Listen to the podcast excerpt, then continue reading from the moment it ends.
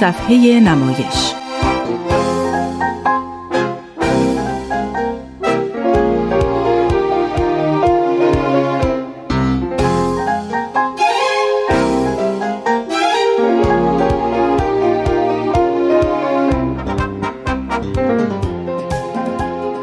همراهان عزیز به صفحه نمایش خوش آمدید.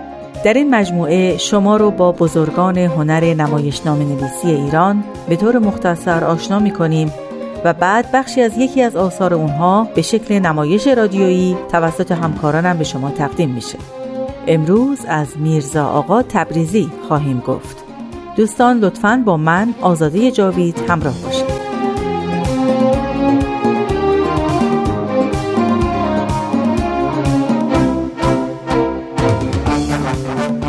میرزا آقا تبریزی که در دوران قاجار زندگی می کرد اولین نویسنده است که به زبان فارسی نمایشنامه نوشته. تبریزی رو خالق کمدی سیاه لقب دادن. درباره زندگی او اطلاع چندانی در دست نیست. منبع اصلی دانسته ها به نامه های او به میرزا فتعلی آخونزاده برمیگرده.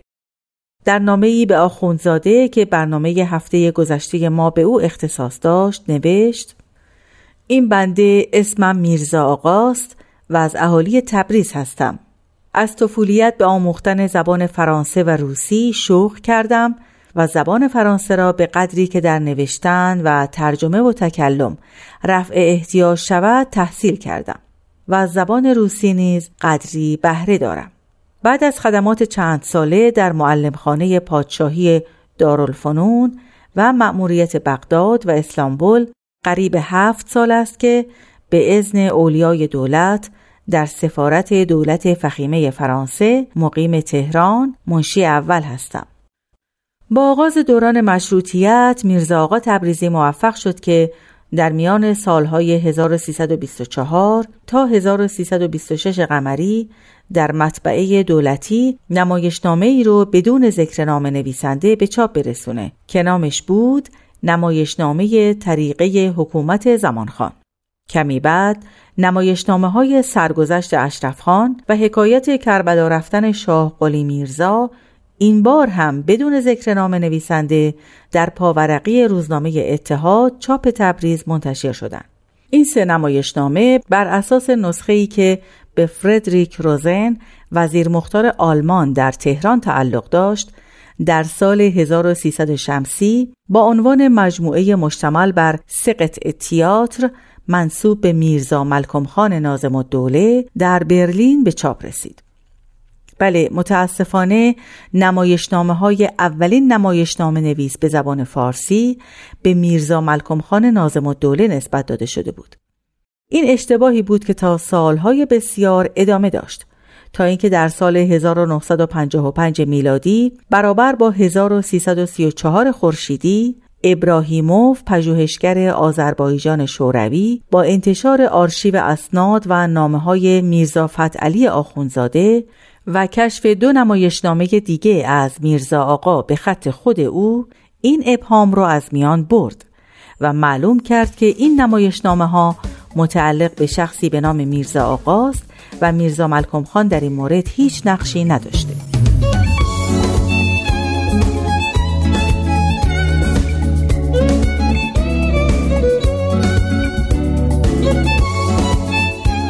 عقیده بر اینه که میرزا آقا از نظریه تلفیق که گفتمان قالب روشنفکران در دوره قاجاره سود برده. یعنی از دو منبع مستقل تئاتر غربی و نمایش ایرانی استفاده کرده او از بخشی از نمایش های ایرانی بهره گرفته که حامل فکر جدید و نمایشگر انسان جدید بودند. نمایش های سرگرم کننده و آمیانهی مثل بقالبازی، تخت حوزی، نقالی و خیمه شبازی. از میرزا آقا تبریزی پنج نمایشنامه باقی مونده. تبریزی در نمایشنامه هاش ظلم و بیداد زمان و مسائل سیاسی و اجتماعی رو به تنز بیان می کرد که قالب آثارش بود. ابتدا در نظر داشت که کتاب تمثیلات آخونزاده رو بنا به خواهش او به فارسی ترجمه کنه اما بعدا از این فکر منصرف شد و این کار رو به میرزا جعفر قراش داقی محول کرد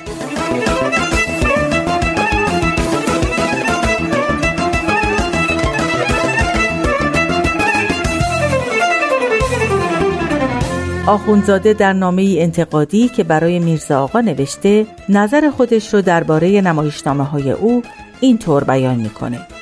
نامه شیرین شما رسید. تصنیف شما را سراپا خواندم و شما را هزار تحسین و آفرین میفرستم و از غیرت و ذوق شما وجد می کنم و امیدوارم که در این فن شریف که به اصطلاح فرنگیان فن دراما می نامند همیشه صرف اوقات خواهید نمود و ترقیات زیاد خواهید کرد اما چون هنوز اول کار شماست لحاظا مرا لازم است که پاره قصورات آن را برای شما نشان بدهم بعد از اون آخونزاده به تعریف تئاتر و انتقاد از نمایشنامه های تبریزی می‌پردازه و چگونگی نمایشی کردن بعضی از قطعات که به نظر او نمایشی نیست رو بیان می‌کنه. آخونزاده از میان اون سه نمایشنامه طریقه حکومت زمانخان رو بهتر و دلنشینتر می‌بینه. ولی حکایت کربلا رفتن شاه قلی میرزا رو نپسندیده و نوشته که سرگذشت شاه قلی میرزا سراپا بد است. آن را بسوزانید.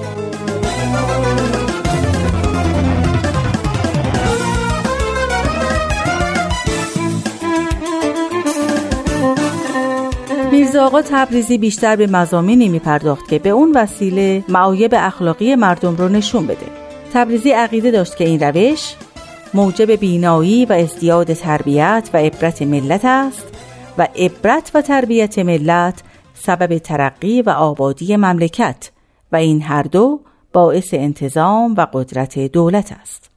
به این ترتیبه که اصلاح طلبی در آثار او بودی سیاسی پیدا می‌کنه.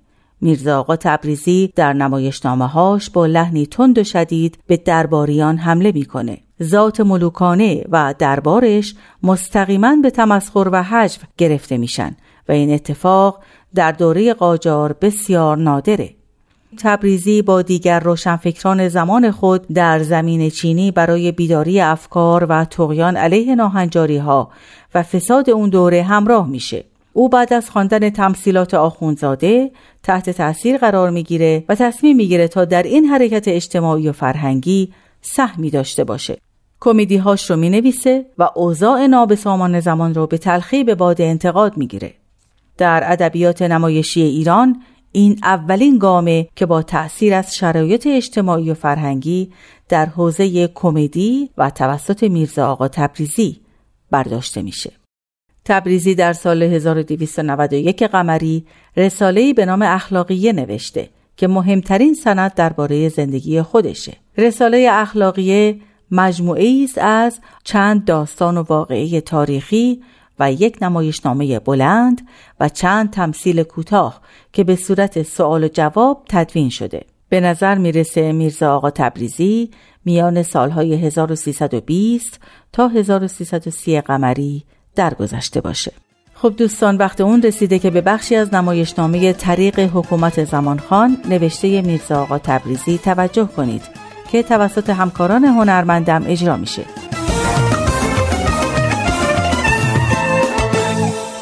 حکومت زمانخان بروجردی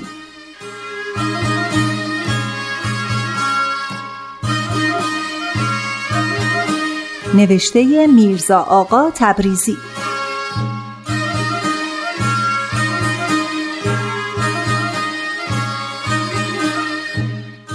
کارگردان آزاده جاوید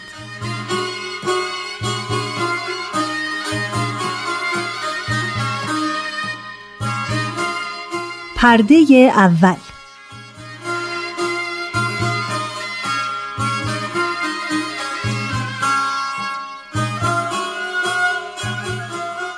در سنه 1236 زمانخان حاکم بروجرد شد. بعد از ورود آنجا و عمل آمدن مرسومات پذیرایی و استقبال عملجات خود را جمع و جور کرده دستورالعمل می دهد و به فرخ که فراش باشی می گوید فراش باشی؟ جناب خان میدانی چه خبر است یا خیر؟ فرمایش بفرمایید دلم می‌خواهد امسال در این ولایت طوری حکومت و حرکت کنیم که اهالی جمعی حکام و مباشرین دیوانی سابق اینجا را فراموش نمایند و تا عمر دارند از حکومت ما تعریف و تمجید بگویند. از تصدق سر سرکار خان الله خدمتی به جا بیاورم که موجب نیکنامی سالهای سال بشود تا دنیا دنیاست بگویند. باید در اول کار خود را به مردم بی و با انصاف نشان دهیم. به حساب دزد و دقل و شرابخوار و بدکاره رسیدگی کنیم. وقتی نیکنامی خود را نشان دادیم آن وقت ببینیم که چه می شود.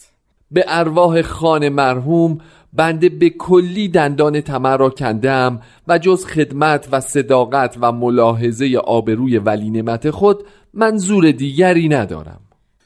اما این نیت ها دوامی ندارند. فراش باشی فراشی را به سراغ وارتانوس ارمنی میفرستد. او که یک شراب فروش است به نزد فراش باشی می رود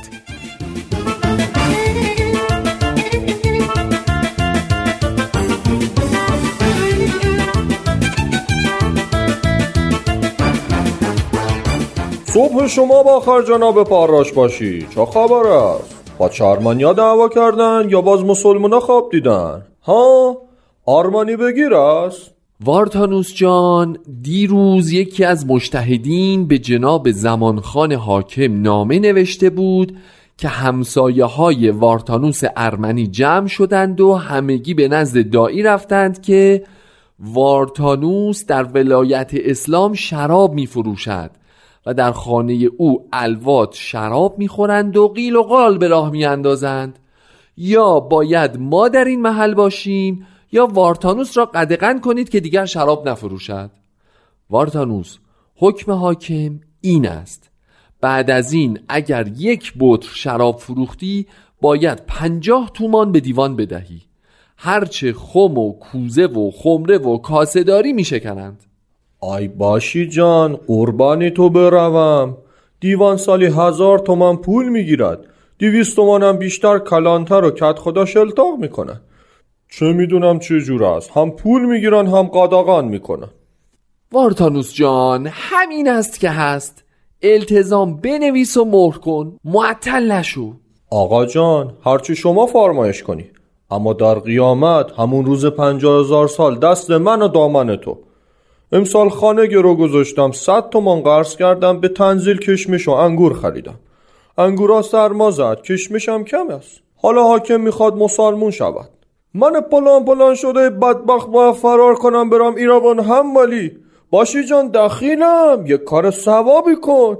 من و آرمانی تو مسلمون. ما بنده خداییم هر دومون. چاره دست شما امان امان. وارتانوس جان میدانی که دوستت دارم. چه کنم؟ حکم حاکم و مرگ مفاجا.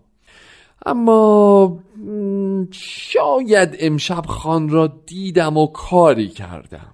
به مصابم قسم من در کلیسای نماز بزرگی برای شما می‌کنم. آمین آمین. خب میدانی که همش هم با نماز درست نمی‌شود. خب حاکم و اینجا و بالاخره دیگه. آ آ آ حالا فهمیدم. خب اول بگو. بیست من پیشکش حاکم. ده کل قند و یک کپ عراق رازیانه مال شما. تمام کن جونم خلاص شیم. بازم بگو آرمانی خصیص است.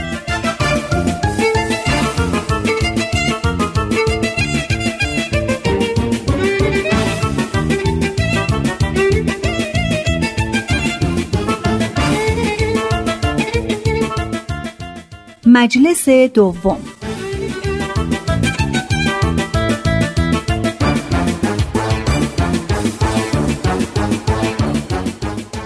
فراش باشی. معلوم است چه می‌کنی؟ سرکار خان چه کم خدمتی از من سر زده. هیچ تعهدی نسبت به من نشان نمی‌دهی. هیچ مداخلی نمی‌رسد. نه یک شراب خور گرفتی نه بدکاره ای دستگیر کردی.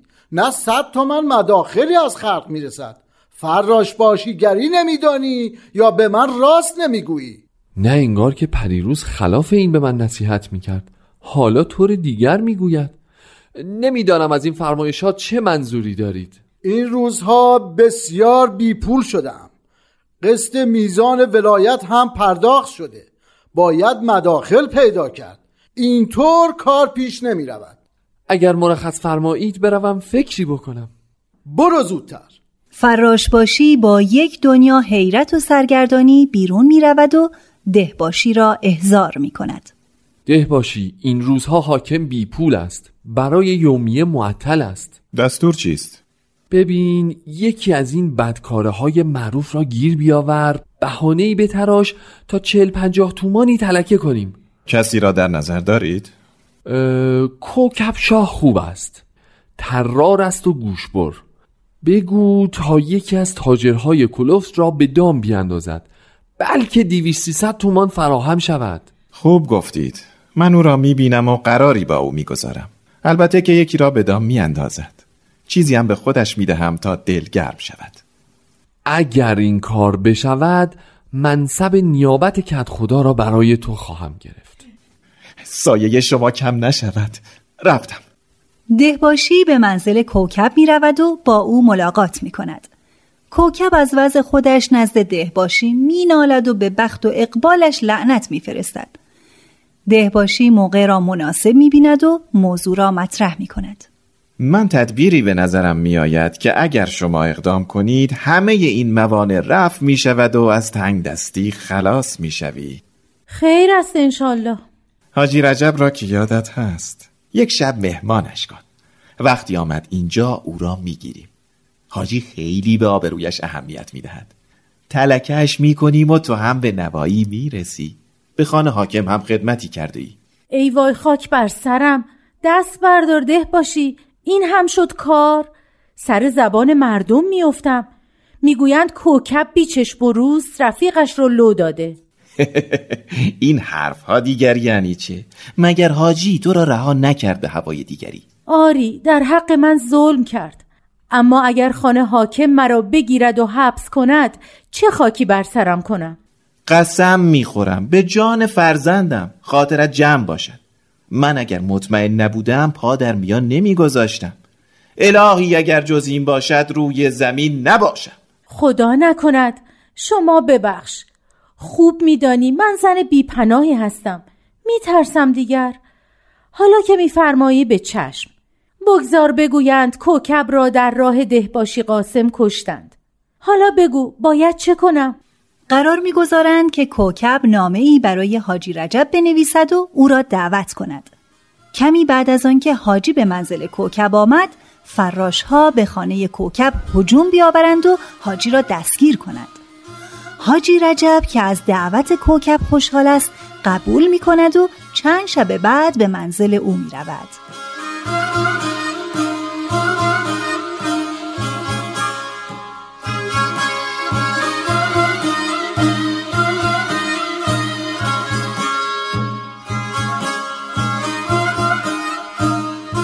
سلام علیکم آقا جان. قربان قدمهایت.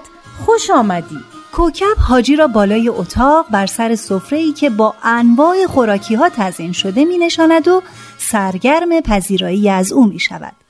طبق قرار قبلی دهباشی و چهار فراش که قبلا در خانه پنهان شده بودند وارد اتاق می شوند. حاجی رجب از ترس به خود می لرزد. دهباشی گیسوهای کوکب را به دست می‌گیرد و سرش داد می‌زند زن خجالت نمی‌کشی؟ در و همسایه از دست تو به تنگ آمدن. بس است دیگر حیا کن. برخیز چادر به سر کن. حاکم تو را خواسته. ای ده باشی جان دورت بگردم. بیا دست و پایت را ببوسم. هرچه بخواهی می‌دهم. خودم به جهنم. این مرد آبرو دارد. هرچه می‌خواهی با من بکن. با حاجی کاری نداشته باش. برو خدا را شکر کن. به جان این حاجی رجب که آشنای من است. اگر هر کس دیگری اینجا بود امشب هر دو را می بردم می دادم دست حاکم. او را از شهر اخراج می کرد می‌داد تو را هم گیسوهایت را می تراشیدن سوار اولاق می کردن در بازار می گرداندند اما حالا که اینطور است والا نمی‌دانم چه باید کرد. ده باشی جان قربانت شوم. حالا بفرمایید یک قلیان بکشید و آرام بگیرید. دنیا که خراب نشده. هرچه بگویی انجام می‌دهم. حاج آقا شما به دل نگیرید. حالا که شده نقلی نیست. خانم یک پیاله بریزید. آقا ده باشی من در دنیا خیلی آدم های مرد دیدم. اما مثل شما دیگر نخواهم دید. انشاءالله اگر نمردم تلافی می‌کنم. بالاخره دهباشی با هزار منت از آنجا می رود. دیدید حاجی آقا چقدر مردانگی کرد. من باید تلافی کنم. فردا صبح گوشواره ها و انگشترها و رخت و لباس های یراقدارم رو می‌برم. پیش زن خسروخان گرو می‌گذارم و سیصد تومان می‌گیرم و میفرستم برای خانه حاکم.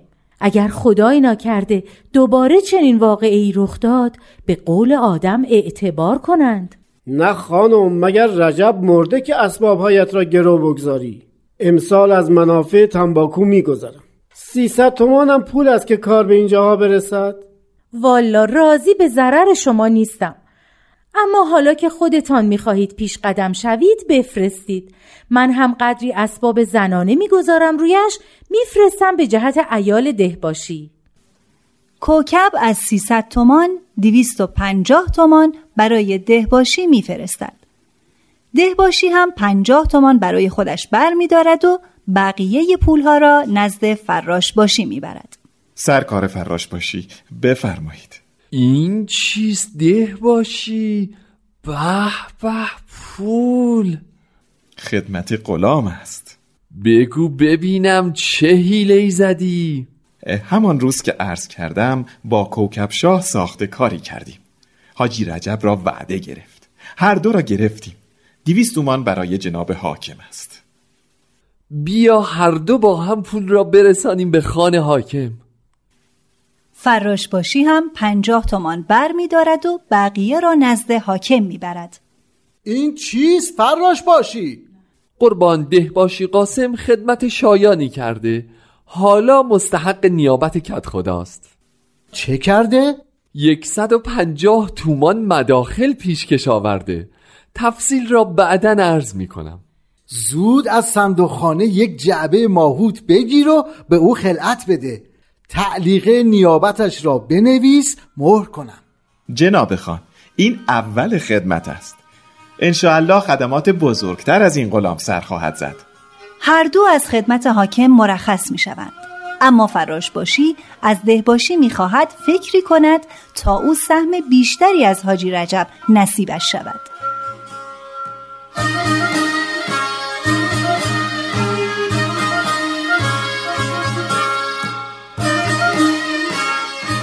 ده باشی. حاجی رجب با همین دیویست تومان مفت خلاص شود برود. پس من چه کارم؟ تدبیر آن آسان است. الان یک دسته گل بدهید فراش ببرد از حاجی رجب احوال پرسی کند. بگوید فراش باشی دعا رسان که به خاطر دلتنگی که اخیرا برای شما حاصل شده عصر میایم حجره. تا با شما چای بخوریم. تا مردم خصوصیت بین ما را ببینند و خیالهای باطل نکنند. باری کلا ده باشی. تو اینقدر تدبیر داشتی. به خدا طولی نمی کشد که کت خدایی محله را برای تو درست می کنم پیغام به حاجی می رسد. سبحان الله عجب غلطی کردیم. مانند خون سیاوش شده می رود و بر می گردد فراش باشی نزد حاجی رجب می رود. حاجی سلام علیکم احوال شریف. مرحمت سرکار زیاد. در حقیقت مردمان این ولایت به این حاکم و به وجود سرکار شما تا عمر دارند باید شکر نمایند. اینطور حاکم عادل و فراش باشی مردمدار و با انسانیت ندیده و نخواهند دید. فراش باشی از تنه حاجی جا می خورد.